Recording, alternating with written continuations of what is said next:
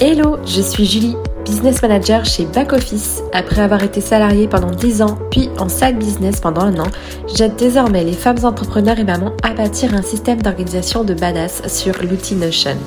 Parce que monter un business n'est pas réservé qu'aux hommes, parce qu'en tant que maman, nous sommes capables de développer une entreprise tout en élevant nos enfants, Allo Maman CEO a l'ambition d'être le flambeau des mamans qui veulent plier le game de l'entrepreneuriat. À travers ce podcast, je partagerai mes astuces, mes retours d'expérience sur les actions et stratégies à adopter pour organiser et mener à bien votre projet de business tout en cumulant vie de maman, de femme et d'entrepreneur comme j'ai pu le faire depuis maintenant deux ans. À toutes et bienvenue dans ce nouvel épisode de podcast Allo Maman CEO. Aujourd'hui, j'invite une star du temps Amélie Caen, vous devez très certainement la connaître puisque elle fait un carton sur Instagram sur sa thématique. Amélie Caen, comment vas-tu? Bah écoute, ça va. Quelle présentation, ça me met beaucoup de pression. Mais sinon, je vais très bien. Ah Attends, c'est pas fini. Je vais justement présenter Amélie Caen. Donc Amélie, tu es fondatrice de l'Académie du Temps. Je pense que c'est un programme, à mon avis, qu'on connaît toutes. Tu accompagnes les femmes entrepreneurs surchargées à passer un cap dans leur développement grâce à trois leviers, la gestion du temps, la structuration d'entreprise et la délégation. En bref, tu les aides à passer d'entrepreneur sous l'eau à chef d'entreprise sereine. Est-ce que c'est exact. Est-ce que tu veux rajouter quelque chose sur cette présentation? Bah non, écoute, euh, c'est très bien présenté. Effectivement, c'est ça. Je fais euh, donc moi, je me suis lancé l'entrepreneuriat en 2018, donc je faisais absolument pas du tout ça, et je, j'ai lancé l'Académie du Temps en février 2021. Donc ça fait euh, ça fait un peu plus de deux ans que l'Académie du Temps existe. Voilà, c'était juste la petite précision complémentaire. Moi, je le connais parce que c'est l'un des programmes phares euh, justement euh, de la place des entrepreneurs. Tu interviens également dans le dans la BSB Academy en tant que mentor. Je, je tiens à le préciser parce que euh, moi, qui ai fait partie de la promotion de 2021 de la BSB Academy, je sais que c'est un énorme programme et tu aides du coup les entrepreneurs dans ce programme à progresser. D'ailleurs, tu t'occupes des entrepreneurs les plus évolués, donc ça, c'est une sacrée reconnaissance de la part de tes pairs. Merci encore d'avoir accepté cette invitation pour moi, je suis un peu émue parce que c'est comme si euh, j'interviewais euh, Beyoncé. Oh, Alors je dis ça à toutes, je dis ça à toutes les grands entrepreneurs, mais en fait pour moi il y a 10 Beyoncé et tu en fais partie. Donc merci d'avoir accepté de prendre du temps pour moi et de prendre du temps surtout pour euh, pour mon audience de maman entrepreneur. Sans transition, on va passer à la toute première question. Je pense que les mamans entrepreneurs aujourd'hui qui se lancent et qui m'écoutent se posent une question essentielle. Comment mieux répartir son temps entre nos différentes casquettes d'entrepreneur et surtout comment ne pas se sentir submergé pour avoir une vie sereine et épanouie, même si on a plein de choses à gérer. Ouais. Alors c'est vrai, euh, quand on se lance dans l'entrepreneuriat déjà de manière générale, on commence à faire face à de multiples casquettes qu'on doit gérer et quand on est maman en plus, c'est d'autres casquettes qui viennent euh, s'ajouter à, la casquette de femme, la casquette de maman, la casquette de conjointe euh, qui, vient s'ajouter. Et dans le pro, évidemment, on a une grande tendance bah, plus on va se développer, à passer aussi beaucoup de temps pour ses clients et à se dire, oh là là, mais j'ai aussi d'autres casquettes à gérer, je dois m'occuper de ma comptabilité, de mon marketing, de, de ma com, enfin bref, on a énormément, énormément de casquettes à gérer. Alors en termes de répartition du temps, pour euh, dire ne pas se sentir submergé, c'est toujours une question de sensation. Il n'y a pas vraiment de répartition qui va convenir à tout le monde. Ça va vraiment dépendre de nos objectifs et de nos, nos envies en termes de, de femmes, en termes de vie perso, en termes de vie professionnelle. Les conseils que je peux donner, en tout cas, c'est déjà de savoir un peu quelle est la répartition entre le pro et le perso qu'on a envie. De partir de sa vie perso et de regarder le temps qui nous reste de disponible pour sa vie pro. Moi, je pars toujours comme ça avec, avec mes clientes. Quand je fais un audit du temps, par exemple, je me dis, bah, on a toutes 168 heures dans notre semaine. Dans ces 168 heures, je vais avoir différentes casquettes personnelles à gérer. Je déduis ce temps-là, donc je déduis le temps que j'ai envie de prendre pour moi, je déduis le temps que j'ai envie de passer avec mes enfants, par exemple, et ensuite j'arrive à ma partie pro, et on se rend souvent compte que c'est beaucoup moins élevé que ce qu'on pense au début. Des fois, on se dit, ouais, je vais m'y mettre à fond dans l'entrepreneuriat, mais avec toutes les casquettes qu'on a euh, à gérer à côté, ce n'est tout simplement pas possible. Donc plutôt que de se retrouver frustré, on va, on va faire ce calcul-là et de dire bah, si j'ai que, entre guillemets, 20 heures à dédier à mon activité professionnelle, à mon lancement dans l'entrepreneuriat, et bah, ça sera 20 heures. Et sur ces 20 heures, et bah, on va le répartir entre ces différentes casquettes professionnelles. Et là, pour les casquettes professionnelles, moi, je conseille de répartir entre trois casquettes principales, c'est-à-dire d'avoir une casquette vraiment sur ses clients, hyper important. Si vous travaillez cinq jours par semaine, bah, de ne pas excéder trois jours par semaine sur ses clients d'avoir une journée dédiée à de l'opérationnel, mais qui n'est pas de l'opérationnel client. Donc, bah, la compta, l'administratif, le marketing, la communication, toutes ces choses-là, la, prospection. Et une journée sur la partie stratégique de notre entreprise avec pourquoi pas faire partie d'un réseau, s'occuper de ses objectifs stratégiques. Il y a aussi de la structuration d'entreprise, de la réflexion, de la veille, tout ce genre de choses. Il y a largement de quoi faire dans la partie stratégique. Voilà un petit peu ce que je peux te dire en termes de répartition de, temps. C'est clairement pas évident, mais de bien, vraiment partir sur sa propre répartition. D'accord, c'est ultra intéressant. C'est vrai que ces casquettes-là, moi j'en compte plus, mais le fait vraiment de répartir entre trois casquettes stratégiques, opérationnelles et clientèle finalement, c'est ultra smart. Effectivement, je trouve que c'est quand même plus simple de penser comme ça entre trois casquettes. Quels seraient tes conseils maintenant pour justement nous protéger des voleurs de temps? Donc quand je dis voleurs de temps, c'est toute la partie, euh, toutes les personnes qui vont essayer de nous solliciter pour des conseils gratuits ou pour même pour des choses qui ne nous concernent pas, toutes les distractions de notre environnement externe, justement pour arriver à driver ces trois casquettes dans le temps qu'on a choisi de donner à notre business. Ouais.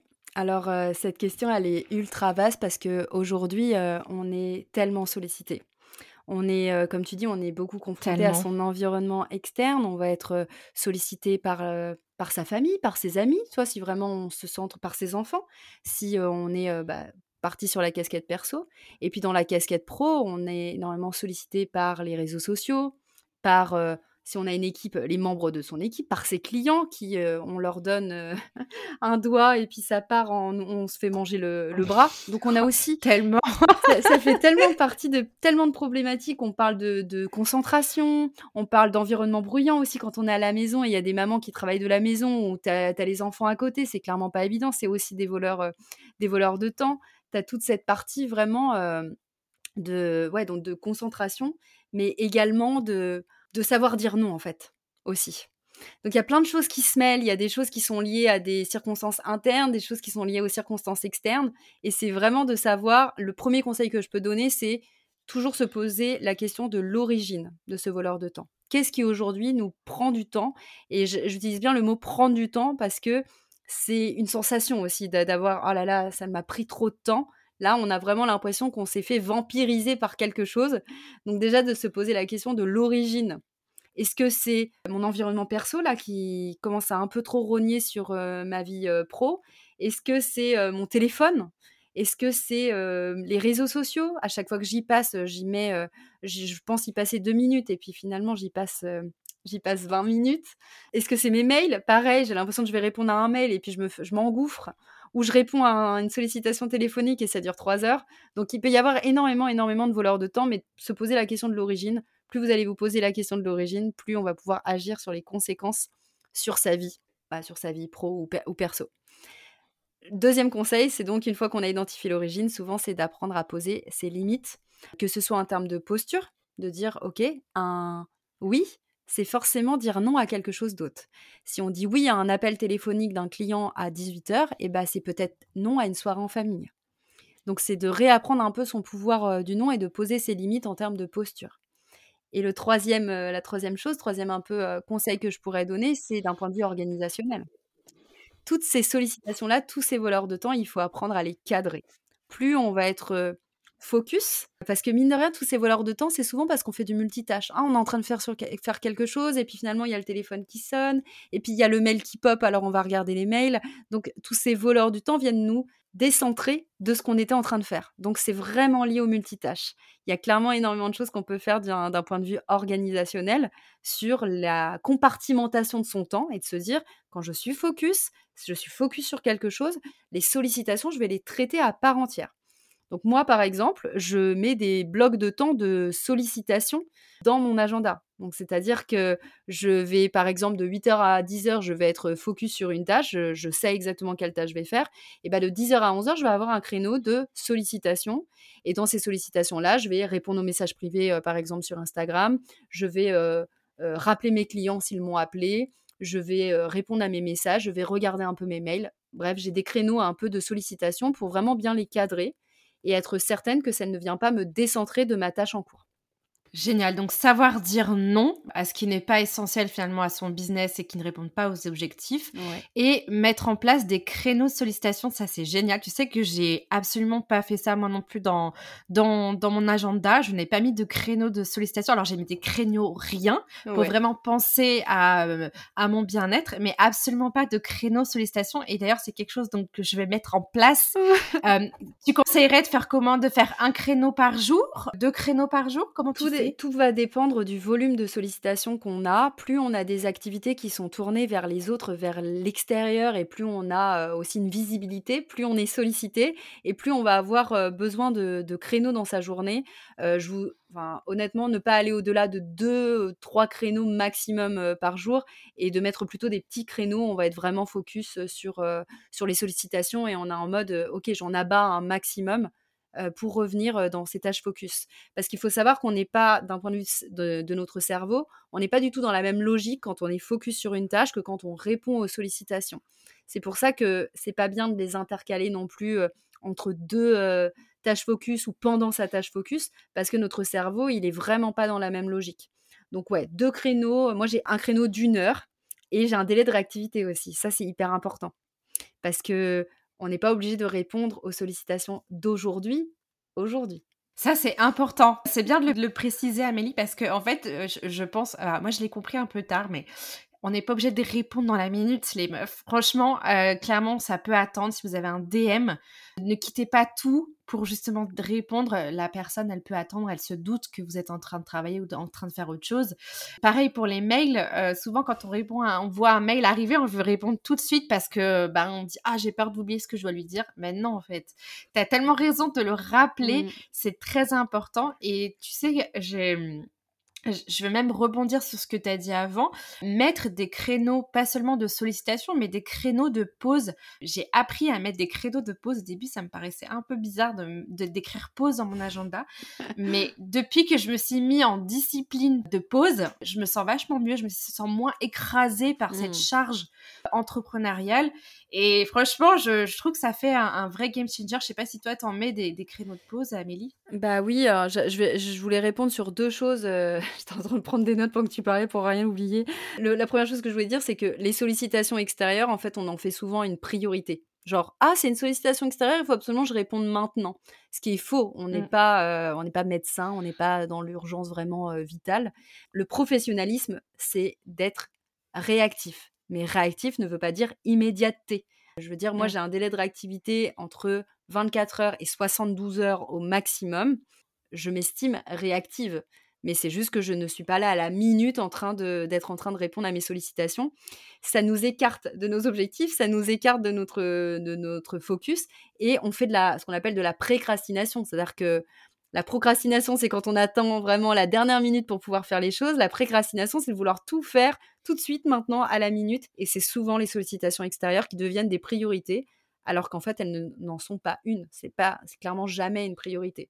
Je pense que c'est clairement un écueil des newbies. Alors, j'ose le mot newbie, mais on est d'accord que les, personnes qui débutent dans l'entrepreneuriat, c'est des newbies parce qu'elles elles ont tout à apprendre. Et en fait, on pense que les sollicitations en DM, si on répond vite, ça peut être un potentiel client pour lequel on va signer plus vite. Or, ce n'est absolument pas vrai. Croyez-moi, je suis la première personne à l'avoir compris. Peut-être un peu tard, mais clairement, ça ne sert à rien d'aller se, se précipiter au contraire, peut-être que laisser un petit temps pour se dire, tiens, est-ce que c'est un client avec lequel je voudrais travailler ou aller voir son profil? Pour voir si euh, clairement c'est dans votre vibe. Enfin voilà, tout ce, genre mmh. de petites choses qui font que c'est important aussi euh, de, le rappeler. Est-ce que tu peux nous dire un petit peu, on parle beaucoup, je vois beaucoup passer de, de posts sur Instagram ou sur LinkedIn sur la discipline, on parle de discipline, mais je, je trouve que ce mot est vachement mal utilisé et mal compris et souvent il est mal perçu. On pense de la discipline de manière hyper négative. En quoi aujourd'hui être autodiscipliné peut nous aider justement à gérer son temps mmh. Alors, c'est une, excellente question parce que la discipline, on a l'impression que c'est militaire. la discipline. rigidité, euh, discipline égale euh, rigidité, égale militaire, égale euh, privation de liberté. Enfin, c'est quand même assez lourd comme mot derrière. Alors qu'en fait, la discipline, pour moi, je le mets plutôt derrière la régularité. Donc derrière discipline, c'est régularité, c'est petits pas, petits pas, euh, tu vois, euh, constants, euh, qui nous amènent vers nos résultats. C'est au lieu de regarder le sommet de la montagne, la discipline, elle te permet de, voilà, de, mettre, de regarder tes pieds pour arriver au sommet de la montagne. Et c'est d'arriver chaque jour à. Ça mêle de la régularité, ça mêle de la motivation, la discipline. Et c'est toutes les petites actions, les routines, les, ouais, les petits pas que tu fais chaque jour pour pouvoir atteindre ton sommet de, montagne. Donc honnêtement, la discipline, tous les entrepreneurs devraient être disciplinés, mais ça ne veut pas dire du tout privation de liberté, rigidité ou quoi que ce soit. Au contraire, c'est positif la discipline c'est positif et j'irais même plus loin. Il faut pas en avoir peur parce que souvent, euh, quand je parle moi d'autodiscipline pour avancer sur ses objectifs, même quand on a la flemme, même quand on n'a pas envie ou même quand on est motivé, c'est un, un life, j'allais dire un game euh, changer. Tu voulais dire? Ouais, un game changer, mais un life saver aussi, mmh, parce qu'en fait, aujourd'hui, on a tellement de raisons d'avoir la flemme, d'avoir pas envie, d'être pas motivé, parce qu'on n'a pas assez de parce qu'il y en a un qui nous a fait une réflexion, parce que tu as mal dormi, qu'en fait, finalement, on a plein de raisons de rien faire, de pas avancer. Et finalement, de se mettre un poil de discipline en se disant, allez, c'est pour moi que je le fais, c'est pour mon pourquoi. Vas-y quoi. Ça c'est l'action. C'est pour les en fait, c'est souvent les premières minutes qui sont les plus compliquées quand on se met dans une dans une tâche, dans quelque chose, dans un, dans un travail, mais après ça devient beaucoup plus euh, facile. Donc il faut voir si est-ce que c'est ces premières minutes qui nous semblent difficiles et du coup on se met à procrastiner et on manque d'autodiscipline? Dans ce cas-là, là, effectivement, c'est un bottage de fesses euh, en disant allez, là, ça va être les premières minutes difficiles, mais après, je vais être dans le flow et ça va être euh, tout à fait OK. Ou est-ce que même avec ces premières minutes-là, ça reste difficile Et là, c'est peut-être une question d'énergie, donc euh, de manque de sommeil ou de connexion au sens aussi qu'on met derrière? Et donc, c'est pour ça que c'est la discipline, elle est hyper importante pour vraiment au moins faire ses premières minutes et après d'aller creuser si vraiment on est toujours dans ce même dans cette même labeur quoi. Ça doit pas non plus être tout le temps une labeur. Sinon c'est quand même à mon avis soit une perte de sens soit une question vraiment d'énergie de si on est malade si on est fatigué si on est en burn out mmh. enfin j'en sais rien mais il y a plein de choses qui peuvent se jouer aussi derrière. Est-ce que tu serais d'accord pour dire aussi que finalement quand malgré ces quelques minutes d'essai d'aller sur cette tâche tu n'y arrives pas t'es pas inspiré, est-ce que c'est pas aussi une, euh, le fait que cette tâche soit un peu floue, trop floue, pas assez découpée, qu'elle correspond pas vraiment à un objectif de ton business et forcément, ben, t'as pas envie de la faire? Bah ouais, c'est ce que je mettais un peu aussi derrière la perte de sens, c'est le manque de clarté, en fait, aussi. Euh, le manque de clarté, le manque de pourquoi je fais ça, mais aussi, euh, oulala, c'est un peu le découragement devant l'ampleur. Genre, je me suis mis devant cet, objectif-là, mais en fait, je, je ne connais pas les tâches qui m'amènent vers ce résultat-là. Et bah, du coup, je me mets pas trop en action non plus. Puis ça se trouve, c'est même pas une priorité. ça peut effectivement être un indicateur pour dire qu'on n'est pas dans le bon sens et que c'est pour ça qu'on n'arrive pas à s'autodiscipliner sur cet objectif-là. Mais tellement. Et tu sais que ce qui est fou, c'est qu'on réalise, là, avec tout ce qu'on s'est dit jusqu'à présent, c'est que finalement, il y a tellement de leviers actionnables pour justement contrôler, enfin, reprendre le contrôle de son temps, qu'aujourd'hui, tu peux pas, enfin, je vais peut-être euh, être un peu cinglante, mais aujourd'hui, quand tu as une personne qui dit Ah, mais moi, j'ai pas le temps. Mais meuf, en fait, tu as tellement de leviers actionnables pour justement reprendre le contrôle de ce temps. On a toutes 24 heures dans la journée, en fait. On est toutes égales sur ce, compteur temps. Donc, quand tu as une personne qui est en mode fusée et qu'il y a une personne qui dit Ah non, mais moi, je suis débordée, j'ai pas le temps. Ben, c'est qu'il y a un souci. Enfin, je pense qu'il y a vraiment. Euh, il faut changer un petit peu notre rapport à ce temps ou, ou au moins de mieux le définir vraiment dans ce qu'on veut avec son, son business. bah, Quand on dit j'ai pas le temps, donc bah, déjà effectivement c'est faux parce que bah, j'ai pas le temps, j'ai pas plus de temps ou j'ai pas moins de temps que quelqu'un d'autre. C'est toujours une question de répartition. Si tu dis j'ai pas le temps, ça veut dire que tu sens que tu es en train de pénaliser un pan plutôt qu'un autre, que tu es en train d'en favoriser un et que tu es en train d'en pénaliser un. Quand on dit j'ai pas le temps, c'est ça. Ah bah tiens, tu te mets pas au sport? Oui, mais j'ai pas le temps. Ah ok, donc tu as l'impression de privilégier ta vie pro et tu n'as pas le temps pour ta vie sportive, quoi. Donc c'est toujours une question de répartition. C'est tellement, tellement important d'aller identifier pourquoi tu n'as pas le temps. Pourquoi? Pas en un mot, mais en deux mots. Mmh. C'est ultra puissant et tu sais que moi ça me poque un petit peu le cerveau parce que je me souviens que pas plus tard qu'hier, euh, mon mari qui me dit euh, bah serait bien que tu ailles au sport quand même parce que tu payes un abonnement et je dis non mais moi j'ai pas le temps. Et là je me suis dit non mais en fait meuf c'est pas que t'as pas le temps, c'est que tu veux pas le prendre le temps. Alors du coup ça fait partie de mes intentions de mai de justement euh, vraiment insérer des créneaux deux créneaux de sport par semaine. Mais euh, oui, je suis complètement d'accord avec toi. Je pense que quand euh, une personne te dit j'ai pas le temps, souvent ça fait des parties des objections euh, quand tu vends une prestation, quand tu vends une formation. ouais, mais moi tu comprends, j'ai pas le temps. Oui, c'est qu'en fait tu veux pas prendre le temps. Ça, c'est tout dépend de la répartition, quoi. Alors je dirais pas que c'est toujours un manque de volonté, parce que la personne qui va dire j'ai pas le temps, elle a dans 90% des cas, n'a pas conscience qu'elle pourrait faire des choses pour améliorer la situation, qu'elle a vraiment l'impression qu'elle n'a pas le temps, qu'elle ne peut pas prendre ce temps, en fait, que ce n'est pas mmh. une question de volonté, que, que la personne en face, si elle lui dit mais tu prends pas le temps, elle va, elle va lui répondre mais tu rigoles, je, ne, je suis débordée là, j'ai trop de choses à faire, je ne peux vraiment pas prendre ce temps. Donc c'est rarement un manque de volonté, c'est plus une, une problématique de comment on va être amené à résoudre la situation, quels sont les leviers qu'on peut utiliser et d'avoir conscience que c'est possible de fonctionner autrement. Et aujourd'hui, le travail, le, le fait d'être dans la course permanente, de courir, c'est toujours valorisé.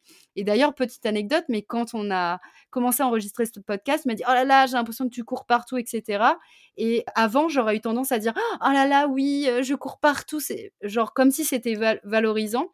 Et là, je t'ai juste répondu non, bon, j'ai effectivement eu des rendez-vous qui se sont enchaînés, mais je valorise plus du tout le fait d'être dans l'urgence, toujours à courir partout. C'est pas bien en fait, c'est pas du tout valorisant. On mmh. peut fonctionner autrement. Donc aujourd'hui, non, je ne suis pas surchargée, mais avant, je valorisais la surcharge de travail.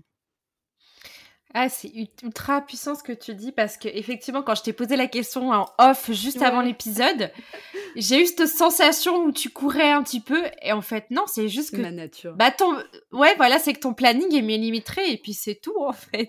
Alors et c'est marrant le jeudi, ouais, effectivement. Et là, on enregistre euh, un peu le, podcast un jeudi et c'est vrai que le jeudi, j'enchaîne les, les rendez-vous visio.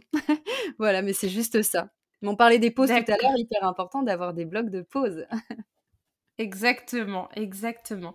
Alors justement, la transition est vraiment toute trouvée pour ma dernière question, Amélie.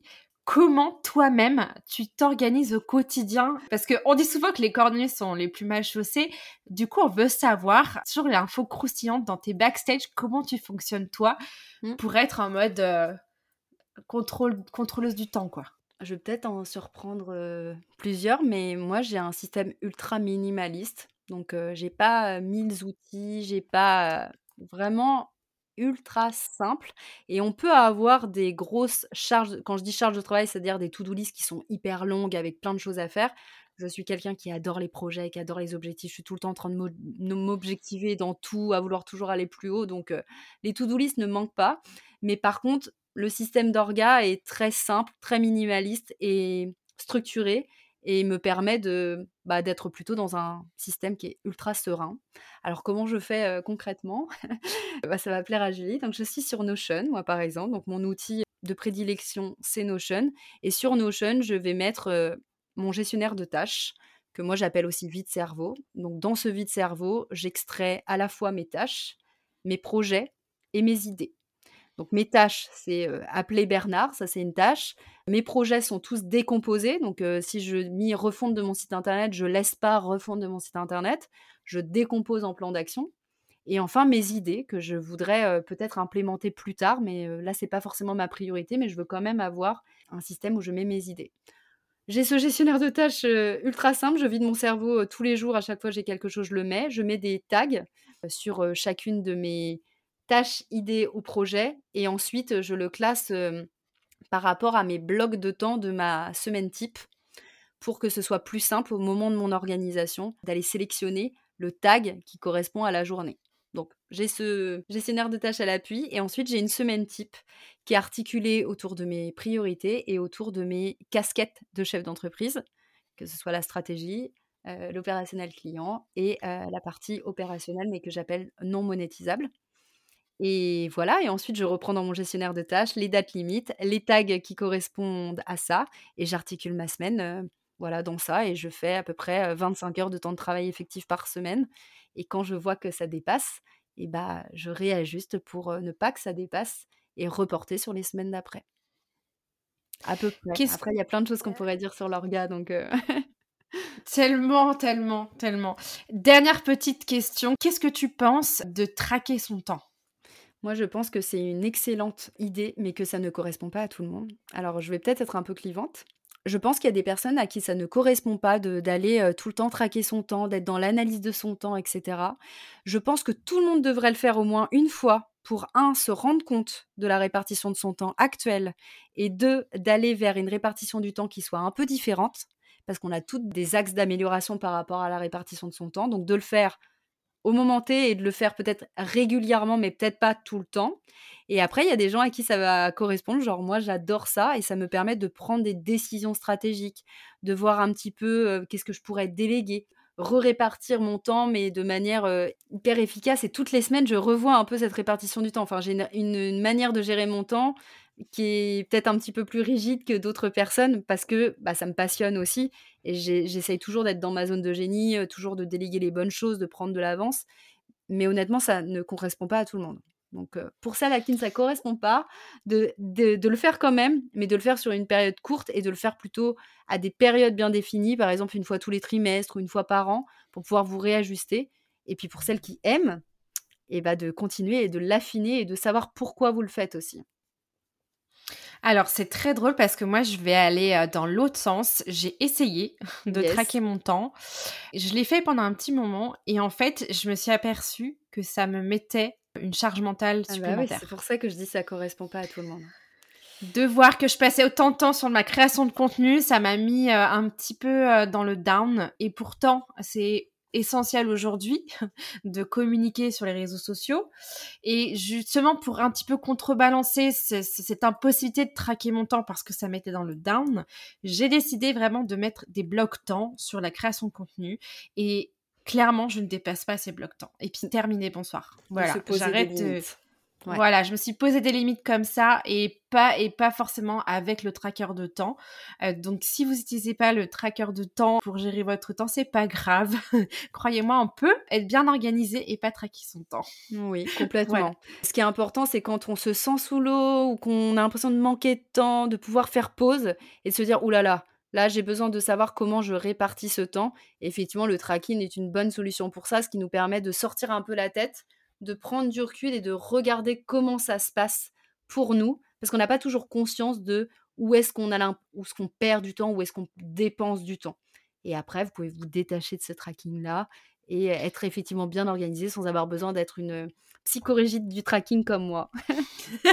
Mais tu as raison, Amélie. Moi, je pense que tu as raison qu'il faudrait faire ça au moins une fois par trimestre pour en fait avoir une semaine type, traquer ta semaine et voir comment ça se passe. Mm. Et en fait, un petit peu mesurer l'évolution trois mois après. Je trouve que c'est hyper intéressant et je pense que je vais même le faire, je vais le refaire, euh, mais plus de manière sporadique, c'est-à-dire euh, une fois par trimestre pour mm. voir comment j'arrive en fait à gérer mon temps enfin la progression par rapport au bloc de temps que j'aurais euh, que j'aurais planifié. Exactement. Merci beaucoup, euh, Amélie. Je voulais juste rajouter que ce qui est important, c'est de toujours respecter sa personnalité. Et donc, s'il y a quelque chose, vous avez l'impression que ça vous met dans le down ou que ça vous plombe votre énergie, ou c'est que juste vous n'allez pas dans le bon sens et qu'il faut réadapter ça à vous. Waouh, la pépite de fort Ça, c'est pour moi, clairement, ça c'est pour moi. Bah, le tracking de temps qui m'a mis dans le down, autant dire que je l'ai supprimé, mais, euh, mais c'est important pour tout dans votre business. Euh, faites les choses en fonction de vous et de votre personnalité et de vos valeurs et, rien d'autre parce que ça vous mène nulle part. Je le sais puisque je l'ai vécu. Donc euh, voilà, c'était le mot de la fin. Merci beaucoup Amélie euh, d'avoir accepté mon invitation encore. Si je peux donner une actualité pour toi, tu as l'Académie du temps qui est disponible. Tu donnes une masterclass pour le lancement de l'Académie du Temps. Est-ce que tu peux me donner la prochaine date de la masterclass pour celles qui seraient intéressées? Ouais, si vous êtes intéressé du coup pour euh, savoir un petit peu ce que je fais et en savoir un peu plus sur euh, la structuration d'entreprise, la délégation et la gestion du temps pour les entrepreneurs, ma prochaine masterclass, elle est le mardi 30 mai. Ça, c'est la prochaine et je parlerai des trois leviers pour euh, augmenter son chiffre d'affaires, mais tout en réduisant sa charge de travail ou en tout cas, temps ne soit pas un frein à votre développement. Génial. Et je précise aussi que tu as une newsletter qui s'appelle Extra Time. Je mettrai le lien dans le descriptif de l'épisode. Je mettrai également ton Insta et je mettrai aussi le lien de ton podcast, Cher CEO. C'est un super podcast où Amélie interview des CEO, donc des entrepreneurs euh, avancés comme Aline The Bee Boost, comme Geneviève Gauvin, etc., etc. Merci beaucoup Amélie et à très bientôt pour tout le monde. À très bientôt. Merci beaucoup Gélie. Ça y est les amis, c'est la fin de l'épisode. J'espère qu'il vous a plu. Si c'est le cas, n'hésitez pas à mettre 5 étoiles sur Apple Podcast ou sur Spotify. Vous retrouverez en description de l'épisode tous les liens abordés, que ce soit des ressources à télécharger ou des comptes Instagram à visiter pour avoir le max d'informations et de valeur pour faire avancer votre business. En attendant, je vous dis à très vite dans un prochain épisode.